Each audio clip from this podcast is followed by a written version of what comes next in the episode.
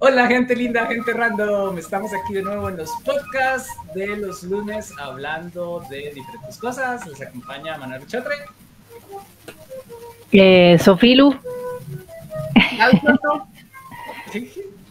y bueno, estamos aquí. Hoy vamos a hablar. Se me ver. Estamos probando un nuevo programa, entonces me disculpan porque estoy viendo a ver si ya está sirviendo en Instagram. Bueno, sí.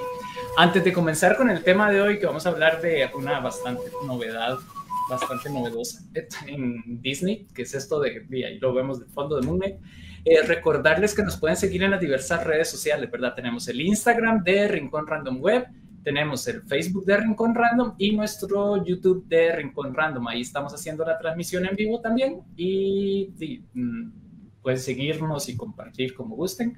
Además, pueden seguir a la super cosplayer Gaby Soto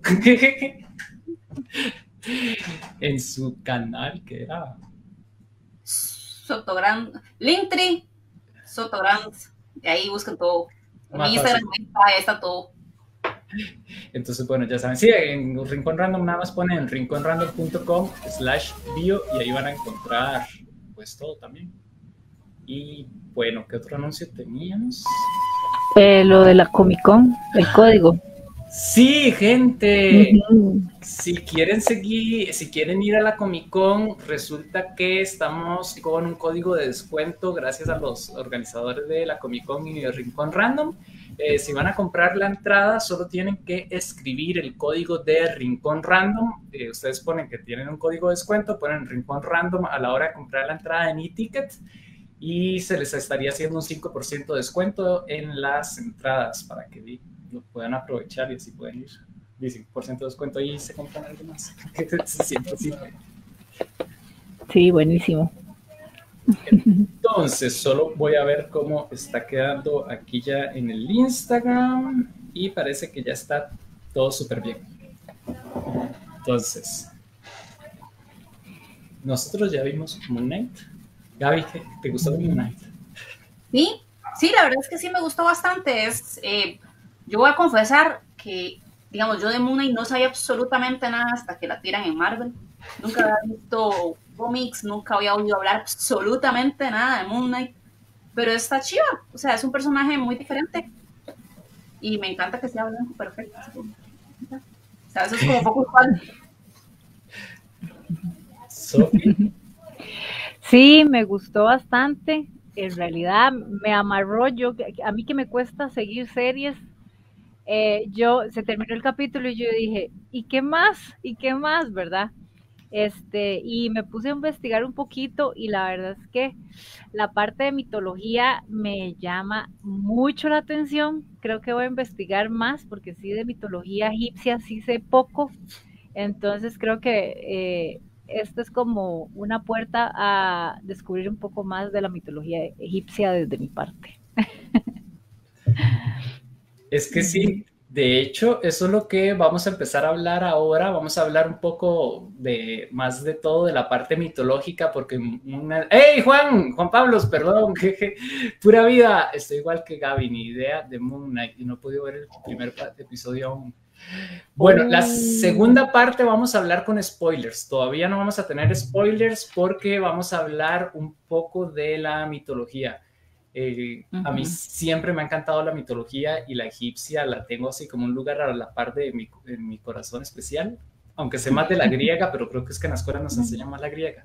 Gretel. Es que tenemos mucha, tenemos mucha influencia eh, griega y romana. En parte de sociedad tenemos mucha influencia de las dos, de estas dos. Entonces la egipcia sí para nosotros es aparte, es otra historia y otro contexto diferente. Yo conocí mucho de la, de la egipcia hace 200 mil años cuando estaba en la U. Bueno, primero, antes de eso, mi papá tenía un librito sobre mitología egipcia, entonces yo era súper fan a los 15 años y dibujaba para acá y para allá los bichos egipcios y no sé qué. Y ah, no fue hace tanto que la memoria no me alcanza. Y en, y en la U eh, llevé historia del arte y nos obligaban a aprendernos todas las cosas, o sea, las esculturas y los nombres y las estatuas y la época, el siglo y todo. Cuando, cuando uno lo obliga a aprenderse las cosas así, uno termina el curso y hace con todo eso. ¿Verdad? sí, ese es el problema. Dice Juan Pablo, eh, perdón, Juan Pablo que huye de la parte de spoilers. Evelyn, hola. mejor. No se vale Mejor para que se para que se sorprenda. Ahí te avisamos, Juan. Cuando empezamos con los spoilers, nosotros le avisamos porque se Porque en realidad vale la pena mucho. O sea, pero lo que vamos a hablar ahora es como de mitología, que de hecho le va a servir para ir entendiendo algunas cosas porque hacen muchas referencias mitológicas y al final uno queda como, ok, está cool, pero no entiendo cuál es la interacción y qué relación tiene. Incluso a veces usan palabras que digo, uno está como, ah, y mencionan bichos y todo. O sea, realmente me encantó. Entonces no sé si vamos empezando ya de una vez con esa parte de los mitos. Ok, este, ay, espérense. Sophie, ¿puedes compartir la cosilla, yo por sí. temas de conexión voy a apagar la cámara, pero aquí seguimos. Perfecto, nos la echamos. sí. A pues ver si ya estoy compartiendo. Mostrar en transmisión y voy, voy, que podemos ponerla así. ¿Qué les parece? ¿Así? Ay, perdón. No, me Ahora sí. Así. Y así se ve bien en Instagram, que estoy viendo que en Instagram no se ve la pantalla completa, pero bueno, no importa. Este, bueno, eh, no sé si quiere empezar usted, mano. Ok, entonces, las criaturas, bueno, no, antes de las criaturas, ¿quién es Moon Knight? Nada más como para saber, sin spoilers de la serie ni nada, porque incluso en la serie todavía no explican mucho.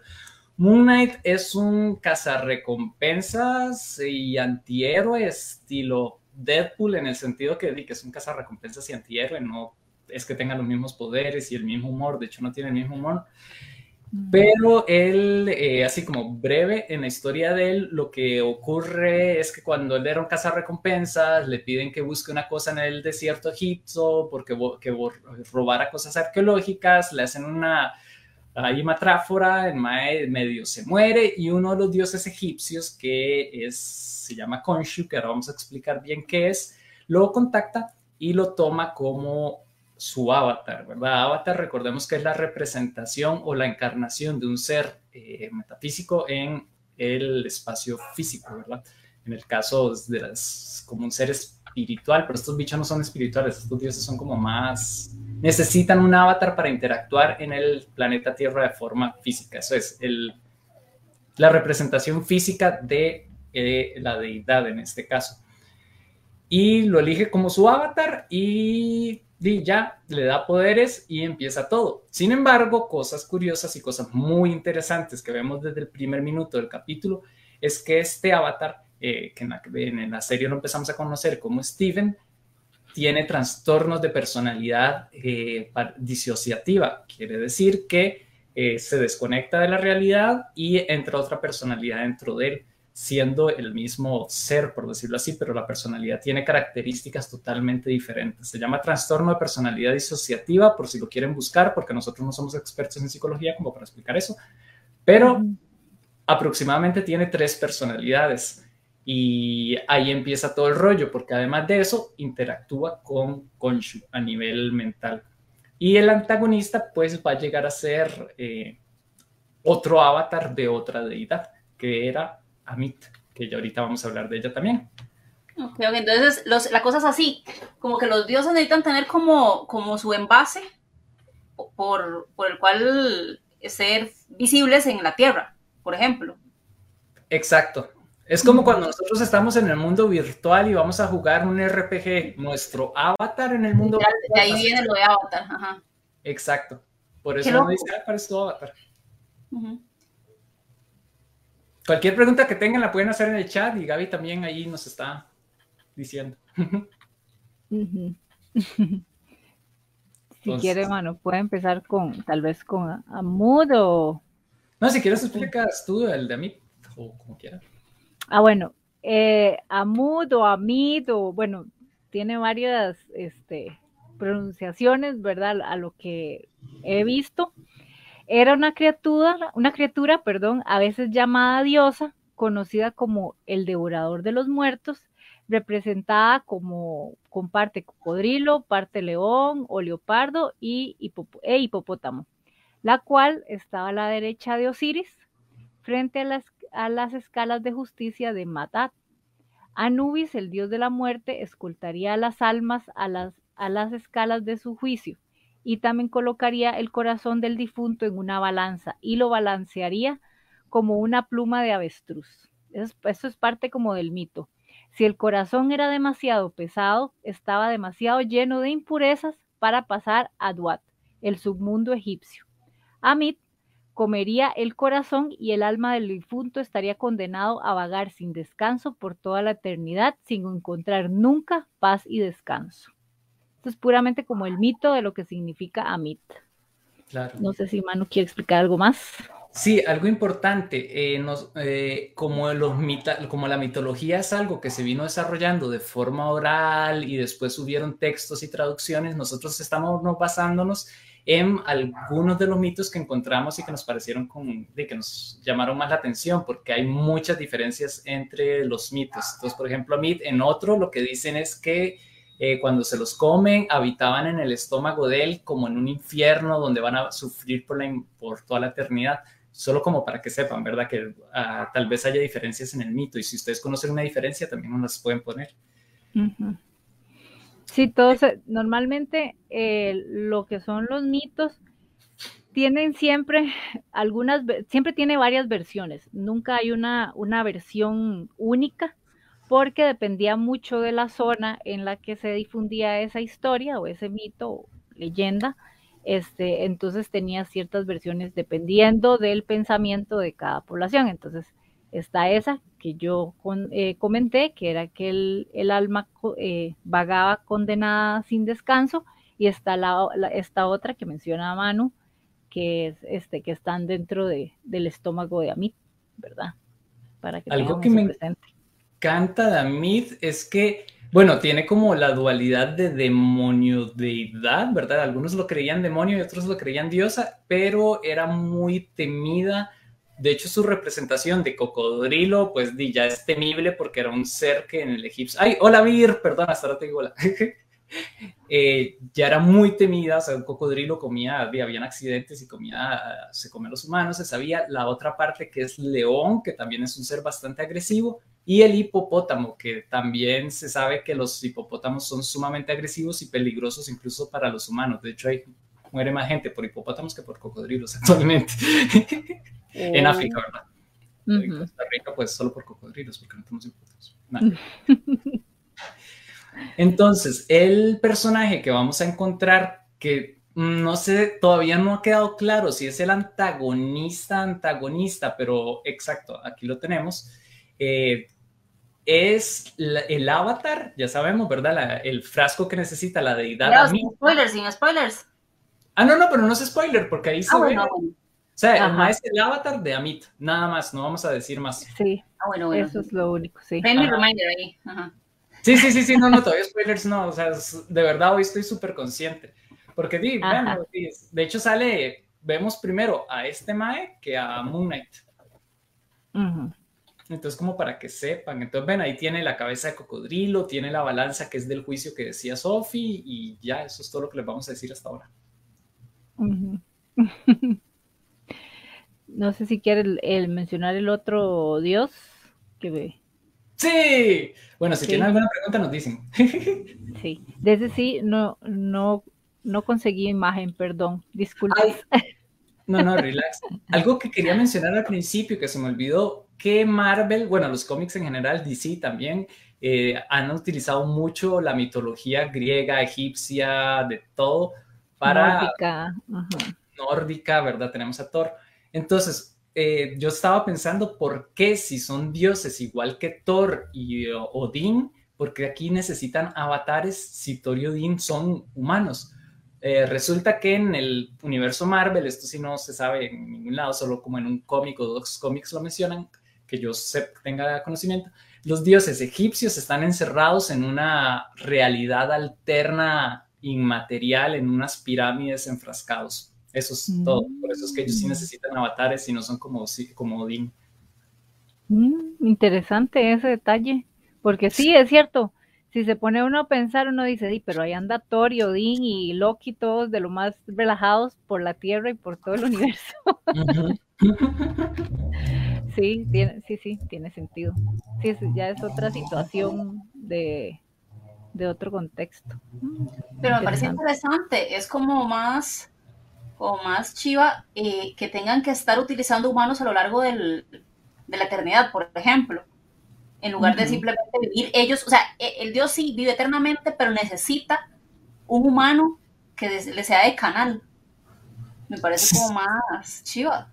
A mí me parece súper chiva porque di, la interacción con los seres humanos va a ser muy diferente y es más necesaria y obligada que sea con los seres humanos. Eric, pura vida. sí, está interesante. eso con Amit, ¿verdad? Que es como un dios ahí, que dios demonio. Ahora vamos a pasar al siguiente, que ahora sí es el, el dios que está, no, Amit es diosa.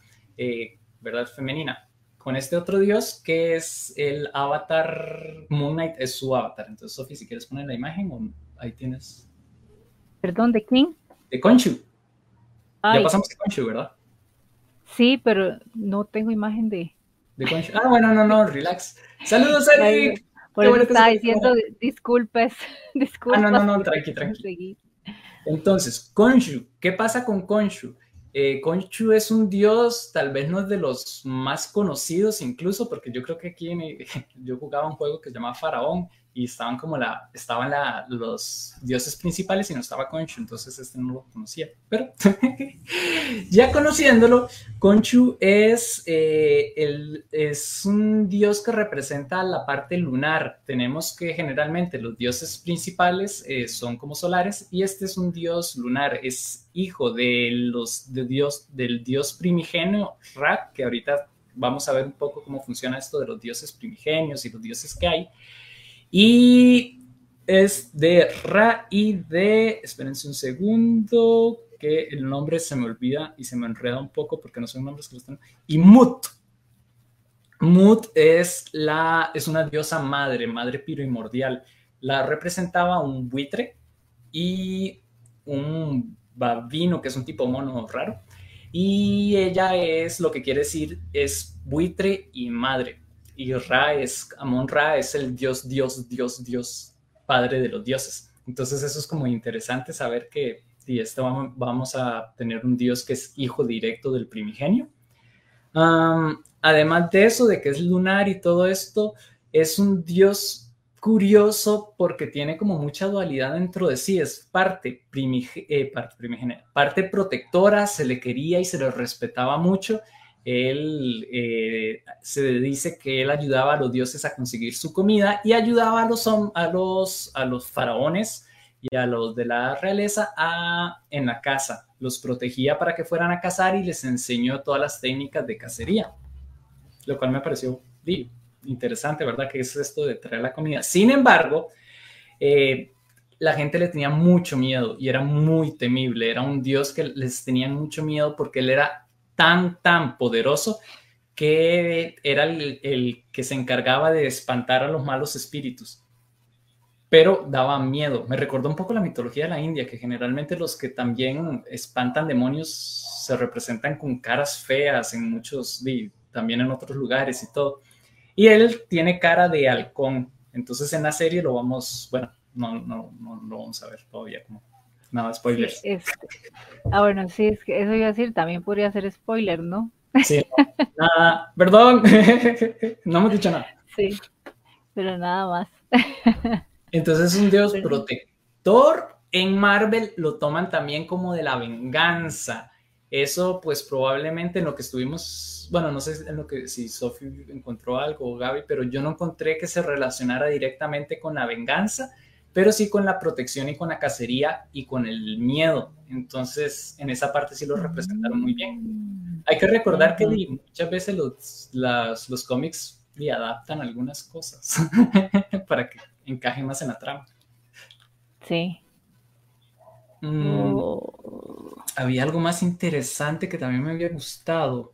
Ah, eh, que eh, la relación de él con los humanos también él, eh, lo consideraban como un dios viajero, que andaba así como por, los lugares. Entonces no es raro que fuera el que eligiera a Mark, que Mark era un cazarrecompensas que anda por todo el mundo, como su avatar, porque Di Mark eh, tenía esa característica de ser viajero y eh, y este dios también se considera como viajero en la mitología egipcia. Recordemos que es muy diferente a lo que llega a representar en Marvel, que lo mismo pasa con Amit. Ellos ponen la balanza de Amit, pero Amit era la que se comía los corazones y Anubis era el que hacía el juicio y este eh, pues no, no vengaba del todo, pero sí se encargaba. De hecho, mucha de la brujería egipcia en esa época, de la magia egipcia, lo invocaban a él para protección y para poder ganar incluso cosas. No sé si hablé mucho. no, no, está bien. No, está bien, está bien.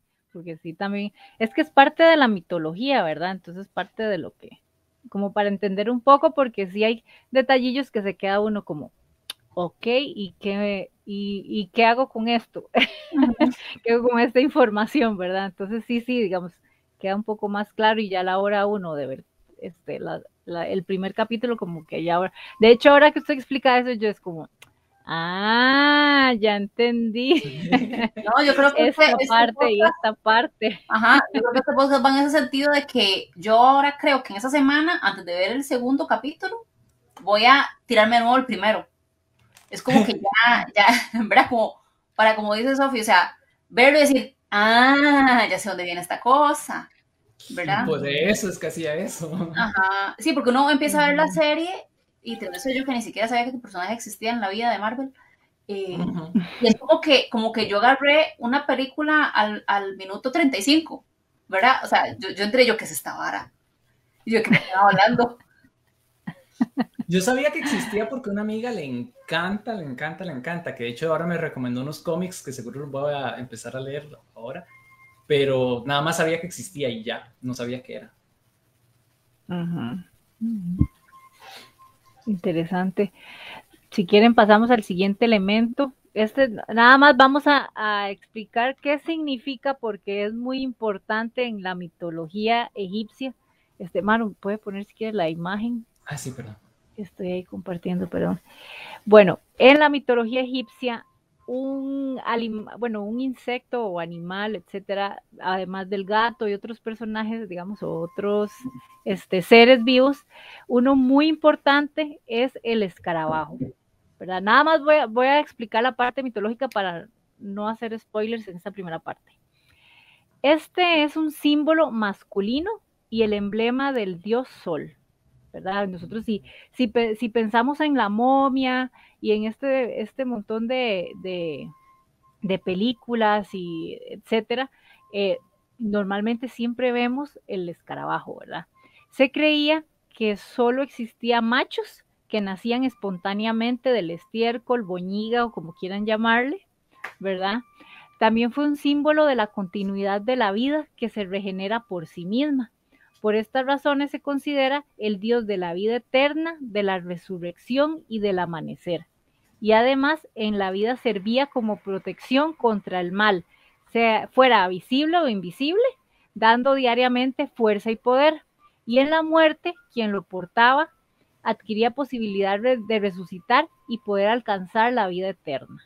O sea, este, este símbolo, digamos que me eh, y ya su explicación me pareció súper importante, tanto, digamos, en esta serie como en todas las películas y en todas las cosas que yo he visto relacionadas a Egipto, porque es cierto, si nos ponemos a pensar, siempre el escarabajo aparece en, en, en todas las películas y en todo lado, hasta en Aladín, que aunque es árabe, también tiene influencia egipcia, etcétera, ¿verdad? Y el escarabajo eh, ahora, digamos, me abre mucho los ojos en muchos aspectos y en la serie creo que tiene gran importancia el símbolo. ¿Qué, le parece, Manu? Tiene sentido, ¿verdad? Sí, pero no puedo decir por qué para no hacer spoilers. Ajá, lo dejamos ahí nada más. Yo, Ahora. No, yo, no, yo, no, le hago clic con la serie, pues es que ya la vi muy feo. Es, dos veces. Sí, va a tener que volverla a ver. Pero bueno, cuando la vuelva a ver, ya usted va a decir, ah, mira, ok, sí, cierto. Pero para que lo tengan presente, que, o sea, el escarabajo es un elemento muy importante en la mitología egipcia en este sentido y en esta serie creo que es importante también. Una pregunta al margen, chiquillos. Eh, ¿Ustedes creen que todo esto, o sea, el lanzamiento de Moon Knight, va a como desatar un fandom sobre la cultura egipcia. O sea, si alguien empieza a, a comercializar, vender, comprar, o sea, ese tipo de joyería, o, o llevémoslo más barato, a bisutería, con el estilo egipcio, ¿será que se pone de moda? ¿Solo por una serie? Yo creo que sí, totalmente. Sí. La serie muchas veces marca tendencia. Ajá, sí, sí, la mitología nórdica ha estado de moda y ahora con Thor y Loki se puso más de moda. Ajá, el vikingo, la serie también.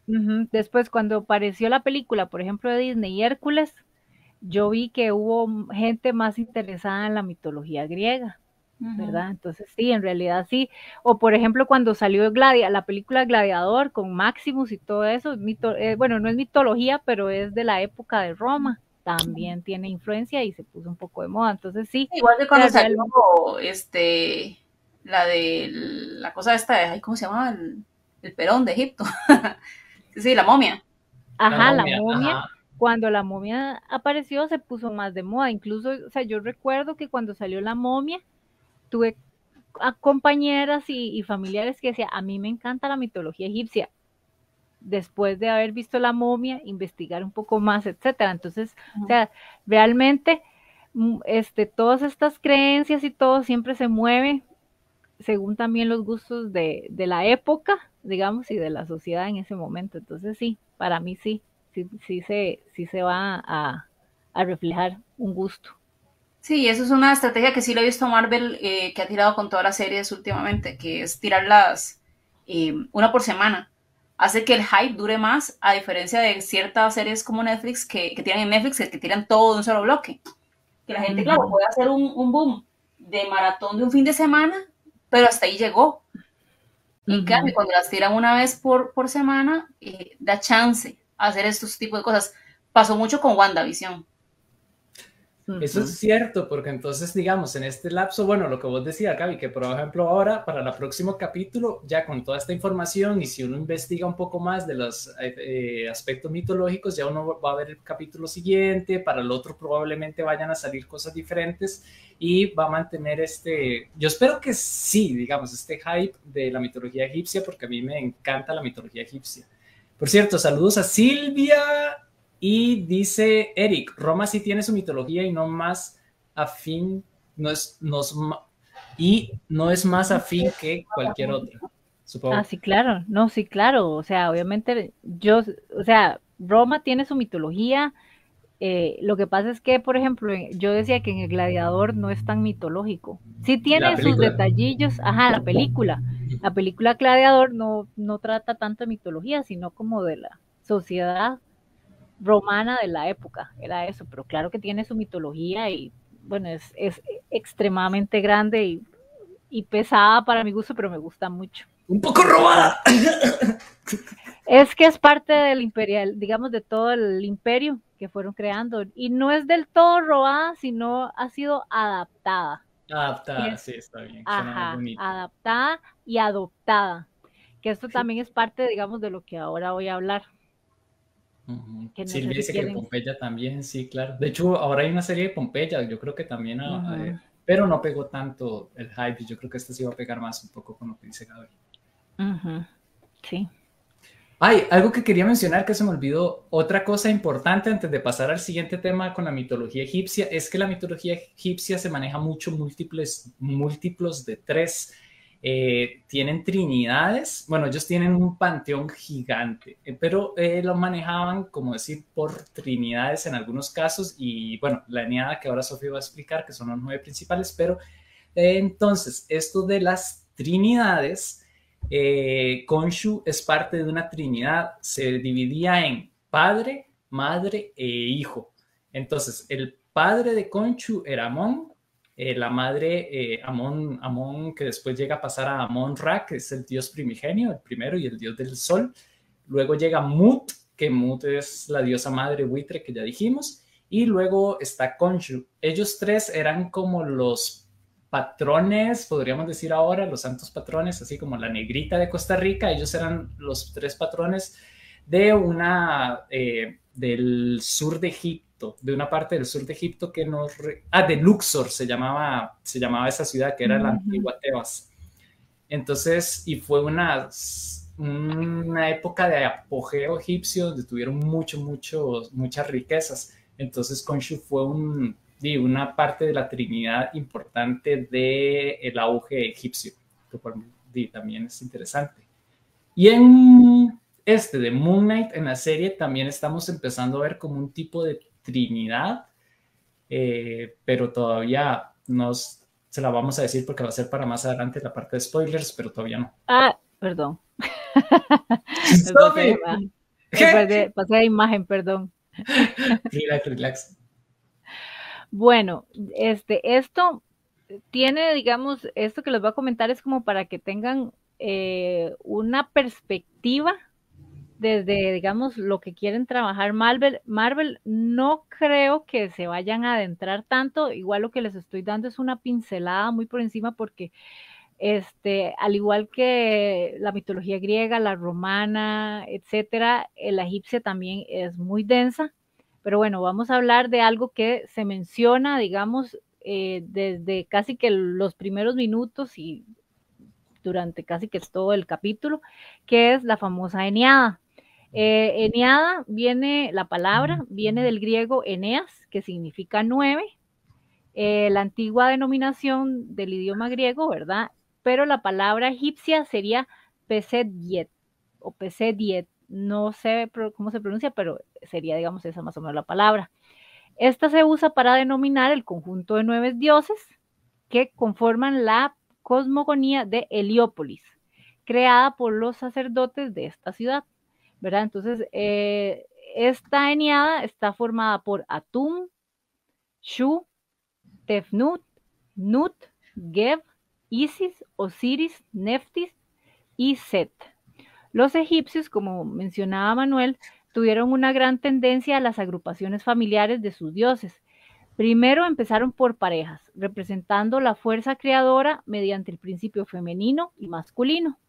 Tras la reunificación, cada ciudad luchaba por la distinción de un dios, colocándolo a la cabeza de un mito de creación y en la cabeza de, las agrupaciones familiares pasaron de las parejas a las triadas, digamos que mencionaba, o, las trinidades que mencionaba Manuel, o ya empezaron a hacerse grupos mayores, hasta que se ya se conformó lo que es la eneada, que son este, casi siempre compuestos por nueve divinidades relacionadas entre sí. Eh, las más importantes de todas estas cosmogonías era, la, eh, era esta, digamos, la más antigua, eh, la de Heliópolis, ya que estaba creada, como mencioné, por los, dios, por los sacerdotes de Ra en esta ciudad. todas estas cosmogonías locales eran aceptadas, digamos, eh, tanto, digamos, griegos como romanos, egipcios eran politeístas y todos, eso sí, tenían una base en común. Eh, para los egipcios, bueno, estaba el océano primordial, Num, que es donde se encuentra el potencial de vida y de donde nacerán los dioses en clara analogía con el Nilo como dador de vida. Estaba la colina primigenia, donde se originó la vida, representada por las tierras que quedaban al descubierto eh, tras las crecidas, lugares fertilizados donde la vida resurgía cíclicamente, ¿verdad? Después está el sol, Dios creador, causante del nacimiento y desarrollo de los seres vivos. Y después están los fenómenos naturales que también eran personificados por diversos dioses. Entonces esto era como un, ese es como el machote, digámoslo así, de la cosmogonía, ¿verdad? Y ya puramente en esta eneada podemos distinguir los tres principios eh, que forman la creación en sí misma. Principio creador, que era la vida cósmica, donde está Atum Ra, Shu y eh. Está el cosmos ordenado, que es ya la parte de la vida de la naturaleza, donde estaba Geb, que era la tierra, y Nut, el cielo, o creo que era al revés, esperen un Sí, era la tierra y Nut era el cielo. Yo no sé por qué los confundo. Yo me acordé porque G de Gea. sí, a ver, sí, ahí está. Perdón, Sofi, pausa, un segundo. ¿Puedes hacer más grande la imagen que se ve ahí, Gea y Nut? Vamos a ver, aquí están. Bueno, Nut, estos son otros, ¿verdad? Esto es como, les estoy dando como muy por encima porque, o sea, realmente es bastante. Aquí están Geb y Nut. A ver si pueden ver el mouse. Ahí. Ahí, vamos a ver, ahí. Este, y después el, el último principio sería el orden político, que es ya donde está la vida del hombre, que serían, entonces en aquí estarían Osiris, Isis, Set, Neftis y Horus, ¿verdad? Entonces, eh, yo tengo un librito este, que se llama Leyendas de Egipto, eh, en donde explican esta, esta cosmogonía. Eh, pensaba en leerlo, pero también tengo un resumen, entonces yo creo que mejor leemos el resumen. lo, voy a leer porque sí es un poco ahí como un poco con, este, enredadillo, entonces como para que tenga una idea de cómo es el mito. Entonces dice, cuando el mundo aún no existía, todo estaba fundido en el océano caótico, Num, donde se encontraba Tum, el sol, diluido, hasta que tomó conciencia de sí mismo y gritó surgiendo Ra, cuyos títulos hablan de su autosuficiencia. Él se creó a sí mismo, el gran él y ella, y hace emerger una colina, la colina primordial, la primera materia sólida donde se crea y coloca toda su obra. Crea el principio masculino y el femenino para que los egipcios, eh, para que los egipcios son el símbolo de creación y generación, formado por el aire, Shu, la humedad, Tefnut, antepasados del resto de los dioses. De esta primera pareja nace Nut, el cielo, Gef, la tierra. Ra, había prohibido la unión de Nut y Gef, por lo que les castigó por su desobediencia, mandando a Shu que los separara. De este modo, Gef, tumbado, Nut arqueada sobre él y Shu entre ambos permiten la aparición del espacio necesario para el mundo que conocemos con todos los seres vivientes, incluida la humanidad que nace de las lágrimas de Atum. También los maldijo ordenando que no nacieran hijos ningún mes del año, por lo que Osiris, Isis, Set y Neftis crecen dentro de ella, e incluso Isis da luz a Horus en su vientre. El dios Thoth intercedió por ellos y robó a la luna los cinco días epagómenos añadidos al año, para que los cinco nacieran, Osiris, Isis, su hijo Horus, Set y Neftis. Set y Neftis no tuvieron hijos, pero ella concibió con Osiris a Anubis encargado de acompañar a los muertos al más allá. Este es como un resumen del mito. Entonces, es muy interesante porque ellos sí tenían la idea de los 360 días y gracias a Toth, él añadió cinco días más para que pudieran nacer todos ellos. Porque como Atum dijo, nadie puede nacer en todo el mes del año, entonces mediante una apuesta ahí que hicieron, este, agregó cinco días extra y ahí pudieron nacer todos estos dioses. Entonces es bastante vacilón. Eh, los dioses cósmicos, lo que es Atum, Shu, Tefnut, Nut y Gef, no tienen templos ni fiestas, sin embargo, Nut y Gef son representados en tumbas y en templos de otros dioses, mientras que ya lo que es Osiris, Isis, Set y Neftis sí tenían numerosos templos, se celebraban fiestas durante los cinco días epagómenos eh, al finalizar el año. Entonces es bastante interesante. Como les digo, esto es un resumen del resumen del resumen del resumen de la mitología, porque sí, aquí como podemos ver es, mucho más denso y es súper grande, digamos, toda esta historia. Perdón un segundo. Ahí, bueno, sí, ya el resumen. Aquí Silvia había preguntado que si no era Horus, el dios primigenio. Aquí vemos que no, que Horus en realidad es un nieto de, o bisnieto, de Ra. No, nieto sería de Ra. No, bisnieto, sí, sería un bisnieto de Ra, porque son los hijos de los hijos de los hijos. Sí, sí, es hijo de Osiris y de, y de ahora lo mencioné. Ah, Sofi, ahora que mencionaste días epagómenos, creo que es un término un poco... Significa que son cinco días agregados al calendario. Exacto, gracias. O sea, eran 360 días y los cinco días que faltan para los 365 días se le dicen días epagómenos, en la, digamos en lo que es en Egipto. ¿Alguna pregunta, algo? Ah, yo muchas. sí, Gaby. Mientras, que Sofía explicaba, es que esto es como, es, interesantísimo, es, es que uno cuando ya empieza a ver las series, por ejemplo, la, mitología nórdica, uno ya va entendiendo, ¿verdad? Después de cuatro o cinco series, más dos, tres películas, ya uno como que lo domina el dedillo. Esto es lo mismo, nada más que es la primera vez que uno lo ve. Entonces necesito como imprimirlo para ver todo Moonlight. Necesito eh, imprimirlo, ponerlo como un forro en la pared de la parte del Como, no sé si ustedes vieron Dark. Sí, que desmadre. Yo no. Ajá, pero uno, necesita tener igual. Cuando uno ve Dark, uno necesita tener como, como dibujado en la pizarra cómo es la genealogía de esa gente. Esto va siendo igual. La de eso con los nombres. Y entre paréntesis, ¿cómo se pronuncian? Ah, sí, claro, no, y es que lo que es, digamos, igual pasa, por ejemplo, con la mitología nórdica. A mí, digamos, me llama mucho la atención y sinceramente no se me pega ningún nombre, o sea, solo Odín, Thor y Loki son los únicos nombres que yo tengo presente y de ahí en adelante se me olvidan todos los demás de la mitología nórdica porque son muy complejos. Y tras de eso, son demasiados dioses. O sea, son, es demasiada historia y demasiada, digamos, lo, lo que produjeron los nórdicos. Entonces, o sea, entiendo perfectamente. y uno debería así como, ok, voy a ver entonces. ¿Cómo era que se llamaba? el forrito, el forrito. El forrito, sí.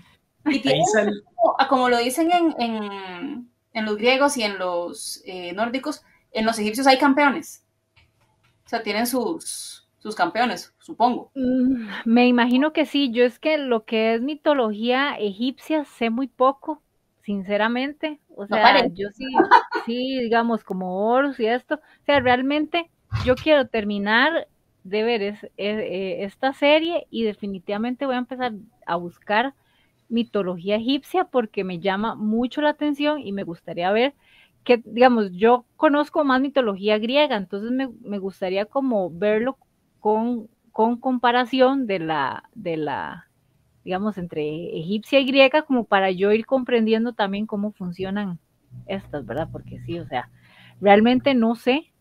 Eh, ya eh, hay un montón de dioses, eh, digamos, que por ejemplo se mencionan en la momia y en estas otras series y películas, y ahí sí yo, digamos que les quedo mal porque no, no estoy tan, tan empapada de la mitología. Ahí, digamos, ahí me gustaría meter un poco cuchara. Ah, bueno, primero saludar a Fabri. Hola, Fabri Díaz. Eh, y vienen unas preguntas. Dice Varo Rod, no conocía este canal y no sé por qué me llegó la notificación, pero está súper interesante. Saludos. Uy, gracias. Saludos. que le llegó la, la notificación tan random a Random. Ahí, digamos, eso... Eso que dice, bueno, Eric nos está preguntando algo interesante, ahora lo respondo un poquito. ¿En qué se basó Akenatón para su revolución religiosa? Porque no, pero bueno, ahorita lo explicamos un poco más. Eh, lo que está diciendo Gaby, eso de que si los egipcios tenían campeones, eh, tampoco soy tan experto de la mitología y de la historia egipcia, ni historiador ni nada, pero eh, creo que no eran los héroes y tipo Hércules y eso? O no sé si eso es como la pregunta.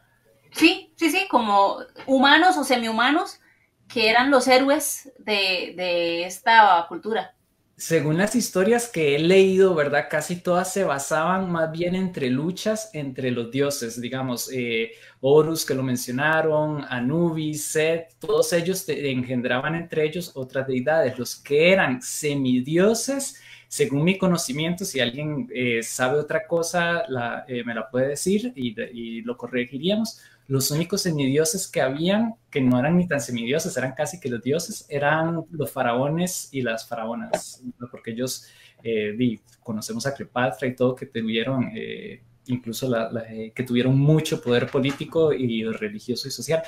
Entonces, según tengo entendido, los únicos que eran así como después de las deidades, los dioses, eran los faraones que reinaban. Porque no, yo nunca he encontrado historias de semidioses, ni de héroes, ni de campeones, ni nada de esto. Ellos eran muy, muy religiosos directamente a lo divino, si se podría llamar. Por ahí va mi pregunta, porque no son como populares eh, este término de campeones en, la cultura egipcia. Yo, yo suponía que era por ahí, por la cosa esta tan religiosa, tan que los tienen tan alta, en alto. Es que ellos sí. En los griegos son muy humanizados, cometen, o sea, los, los dioses griegos y romanos son muy humanos, cometen muchos errores, son como muy cercanos, entonces siento que la egipcia los tiene como mucho más allá. Sí, la, egipcia también cometen errores y tienen muchos defectos. Por ejemplo, Set, que era uno de los primeros hijos de Ra, no, de los segunda generación de los nietos de Ra, él llega a tener celos de su hermano y empieza a, una guerra entre los dos hermanos y toda una odisea, hay así como una épica de su, del hijo de, de ¿cómo se llama? Osiris, que porque Seth logra matar a Osiris y hay una épica del hijo y de cómo logran eh, revivir a Osiris y todo, y su esposa, que Isis también tiene un papel muy fuerte en encontrar todas estas cosas pero son épicas solo de los dioses, no, de, no intervienen humanos en ningún punto que yo conozca una vez más. Sí, es que, por ejemplo, en la mitología griega se entiende que es como un, digamos, los dioses griegos son como un reflejo de la sociedad, digamos, ¿no? Hay cierto, digamos, los héroes, los héroes son como, y bueno, se espera que los dioses también sean como el, el, el, ¿cómo es que le, dicen? El, el, la imagen a seguir. Sin embargo, si uno analiza, también todos ellos son un reflejo de la sociedad. Entonces tienen como ese, esa cercanía este, a, a, los mortales, ¿verdad? Porque realmente es una representación de lo que ocurre, digamos, en la sociedad griega. Entonces, aquí en, en digamos, en la parte de la mitología egipcia, a, lo que yo conozco, sí es un poco más, digamos, como un poco más separado de, esta humanidad, ¿verdad? Eh, es como que ellos ya, los mortales quieren ser ya un poco más parecidos a ellos en, moral, en, cómo se, comportan, etcétera, etcétera, ¿verdad? Entonces sí es, es un poco diferente el concepto, digamos, de Dios, de cómo se manejan estas dos culturas. De hecho, a mí me gustaba más el egipcio. Ahora, eh, bueno, antes de seguir hablando de esto, yo creo que se nos va a ir en mitología en vez de la serie, pero sí, está chiva. Eric nos pregunta. En otra semana hacemos versión 2. Que se sí, sí, sí, me parece.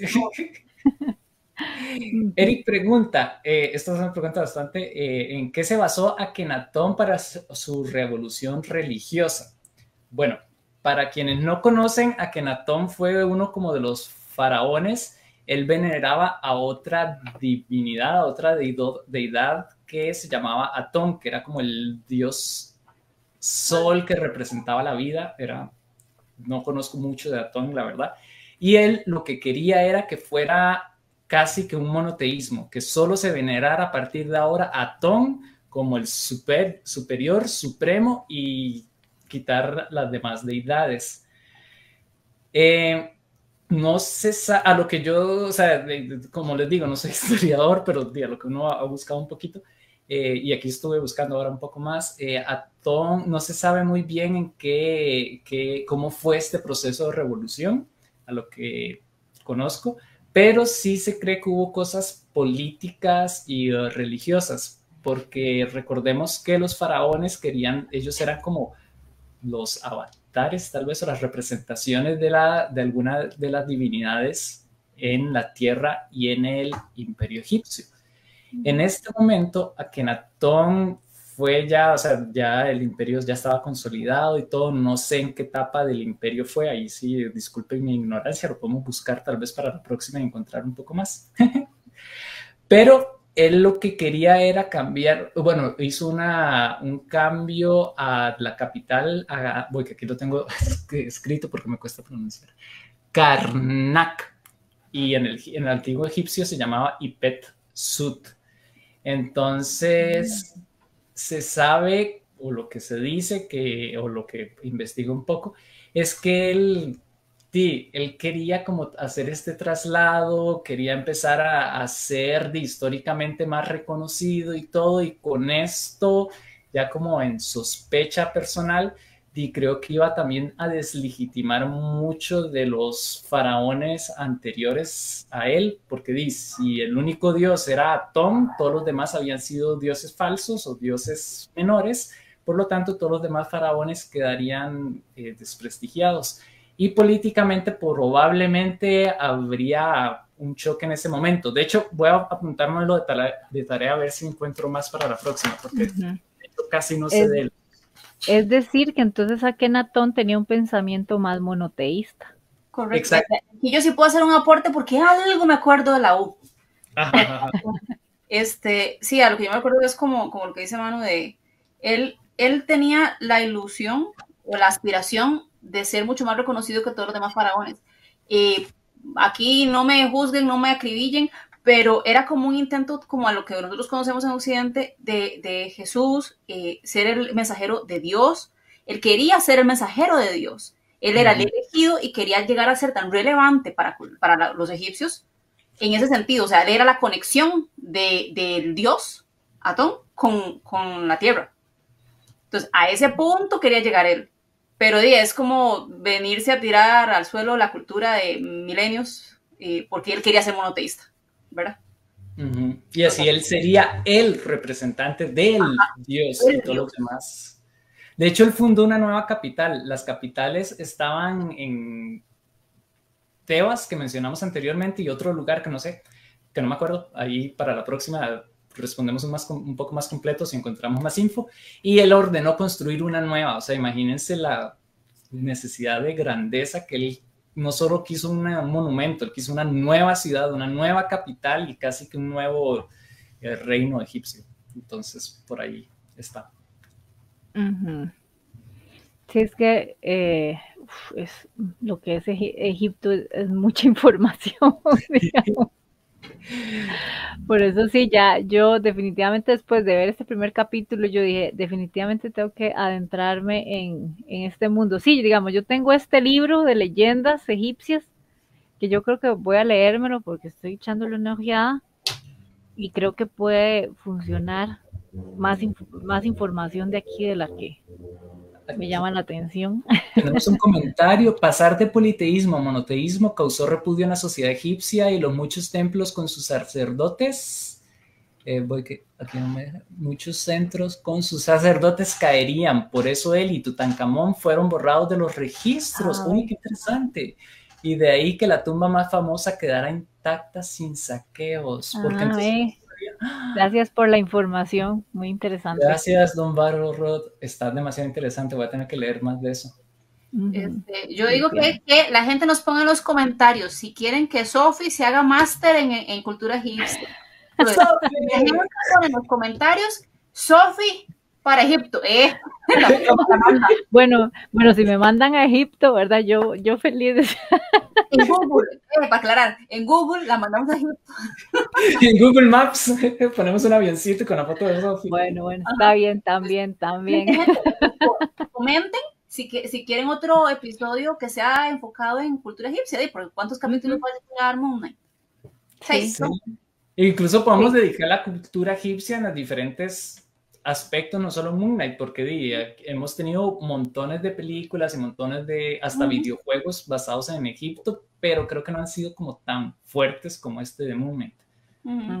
Bueno, la momia sí fue fuerte, la momia tuvo tres capítulos. Fue una trilogía. Tres, tres películas. Tres películas, sí, perdón.